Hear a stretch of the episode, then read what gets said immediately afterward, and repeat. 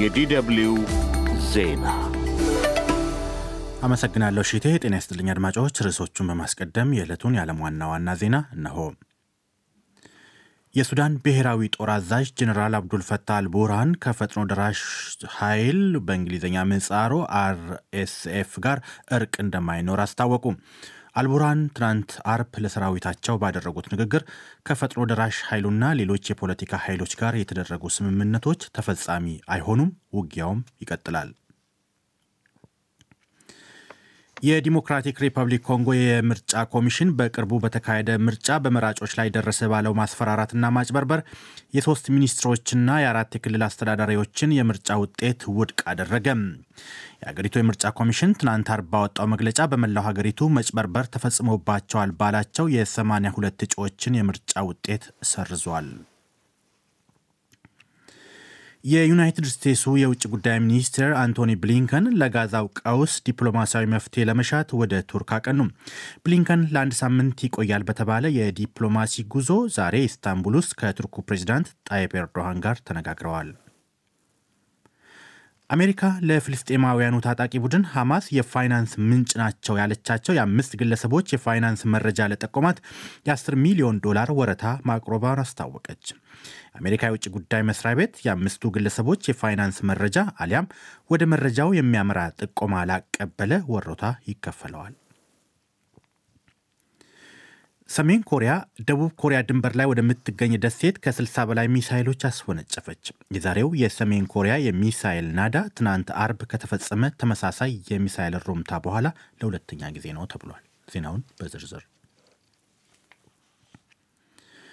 የሱዳን ብሔራዊ ጦር አዛዥ ጀኔራል አብዱል ፈታህ አልቡርሃን ከፈጥኖ ደራሽ ኃይሉ በእንግሊዝኛ ምህጻሩ አርኤስኤፍ ጋር እርቅ እንደማይኖር አስታወቁም። አልቡርሃን ትናንት አርብ ለሰራዊታቸው ባደረጉት ንግግር ከፈጥኖ ደራሹ ኃይልና ሌሎች የፖለቲካ ኃይሎች ጋር የተደረጉ ስምምነቶች ተፈጻሚ አይሆኑም፣ ውጊያውም ይቀጥላል። አልቡርሃን በንግግራቸው አማጽያኑ በምዕራብ ዳርፉርና በተቀረው ሱዳን የጦር ወንጀልና በሰብአዊነት ላይ የተቃጣ ወንጀል መፈጸማቸውን የተቀረው ዓለም ስለሚያውቅ ከእነሱ ጋር የሚደረግ እርቅ አይኖርም ብለዋል። የፈጥኖ ደራሽ ኃይል አዛዥ ጀኔራል ዳጋሎ ሰሞኑን ኢትዮጵያና ደቡብ አፍሪቃን ጨምሮ በርካታ የምስራቅ አፍሪቃ ሀገራትን ጎብኝተዋል። ዩጋንዳ፣ ኬንያ፣ ጅቡቲና ጅቡቲም ከተጎበኙት ሀገራት ውስጥ ተጠቃሾች ናቸው። በጉብኝታቸውም ከብሔራዊ ጦሩ ጋር ለመደራደር ዝግጁ መሆናቸውን ገልጸዋል። ነገር ግን የሱዳን መንግስት ኬንያ ዳጋሎን ተቀብላ በማስተናገዷ አምባሳደሯን ወደ ሀገር ቤት ጠርታለች። የአሁኑ የአልቡርሃን የእርቅ አይኖርም ንግግር ሲታክልበት ደግሞ የምስራቅ አፍሪካ በይነ መንግስታት ኢጋድ ተፋላሚ ወገኖች ተኩስ እንዲያቆሙ ለማሸማገል በያዘው ውጥን ላይ ሳያጠላ እንደማይቀር ተገልጿል። ዳጋሎ የሚመሩት የፈጥኖ ደራሽ ኃይሎች ከቅርብ ጊዜ ወዲህ በብሔራዊ ጦሩ እጅ የነበሩ በርካታ አካባቢዎችን መቆጣጠራቸው ተዘግቧል። የዲሞክራቲክ ሪፐብሊክ ኮንጎ የምርጫ ኮሚሽን በቅርቡ በተካሄደ ምርጫ በመራጮች ላይ ደረሰ ባለው ማስፈራራትና ማጭበርበር የሶስት ሚኒስትሮችና የአራት የክልል አስተዳዳሪዎችን የምርጫ ውጤት ውድቅ አደረገም። የሀገሪቱ የምርጫ ኮሚሽን ትናንት አርብ ባወጣው መግለጫ በመላው ሀገሪቱ መጭበርበር ተፈጽሞባቸዋል ባላቸው የ82 እጩዎችን የምርጫ ውጤት ሰርዟል። ኮንጎ ባለፈው ታህሳስ 10 ቀን 2016 ዓ ም የሀገራዊና የክልል ምክር ቤቶች የህግ አውጪዎችና የአካባቢ ምክር ቤት አባላት ምርጫ አከናውናለች። ነገር ግን በበርካታ የምርጫ ጣቢያዎች መዘግየት መከሰቱን ተከትሎ እስከ ቀጣዩ ቀን ድረስ የድምፅ አሰጣጥ ሂደት እንዲራዘም መደረጉም በወቅቱ ተገልጾ ነበር። የምርጫ ውጤቱ ይፋ ሲደረግ ግን የኮንጎ የተቃዋሚ ፖለቲካ ፓርቲዎች በአጠቃላይ ምርጫው ተጭበርብረዋል በማለት ውድቅ አድርገውታል።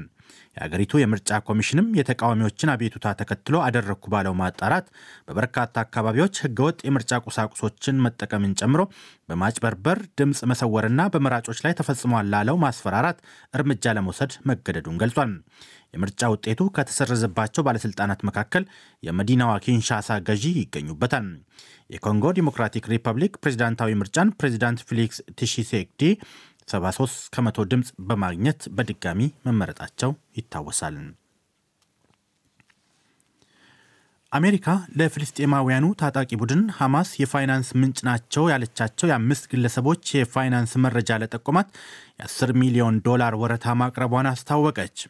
የአሜሪካ የውጭ ጉዳይ መስሪያ ቤት የአምስቱ ግለሰቦች የፋይናንስ መረጃ አሊያም ወደ መረጃው የሚያመራ ጥቆማ ላቀበለ ወረታ ይከፈለዋል።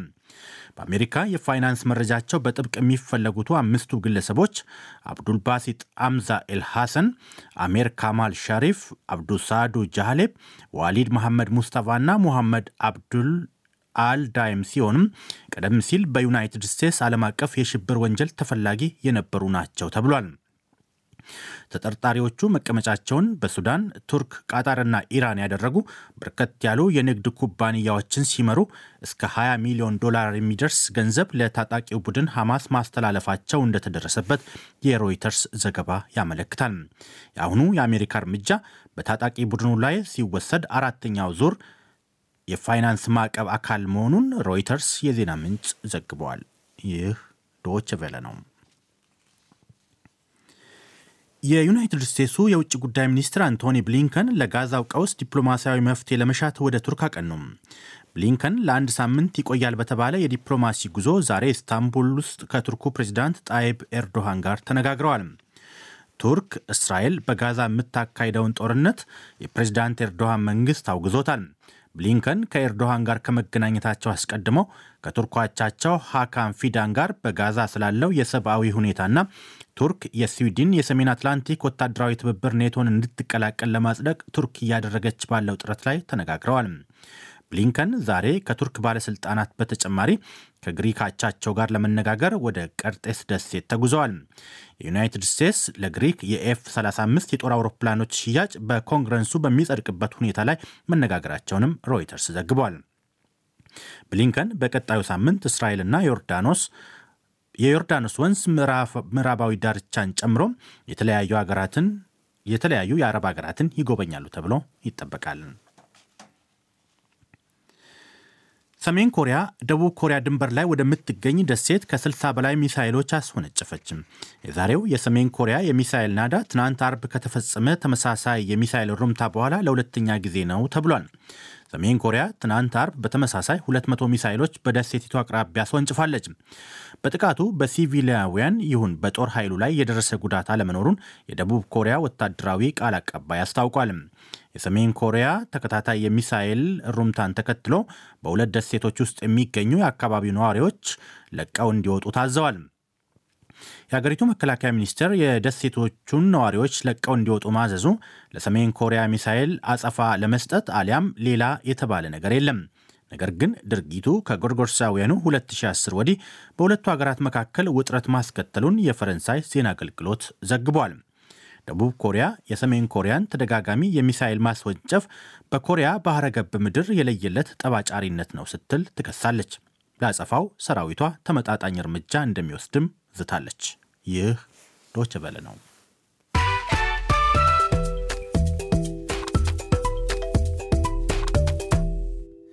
አድማጮች ዜናውን ለማብቃት ርዕሶቹን አንድ አፍታ ላስታውሳችሁ።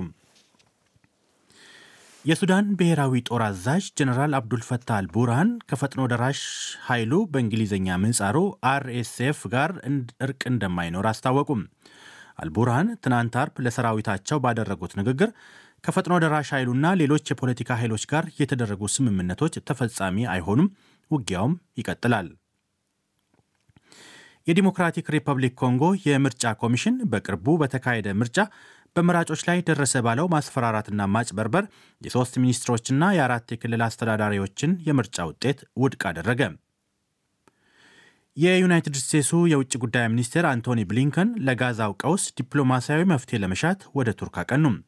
ብሊንከን ለአንድ ሳምንት ይቆያል በተባለ የዲፕሎማሲ ጉዞ ዛሬ ኢስታንቡል ውስጥ ከቱርኩ ፕሬዚዳንት ጣይብ ኤርዶሃን ጋር ተነጋግረዋል።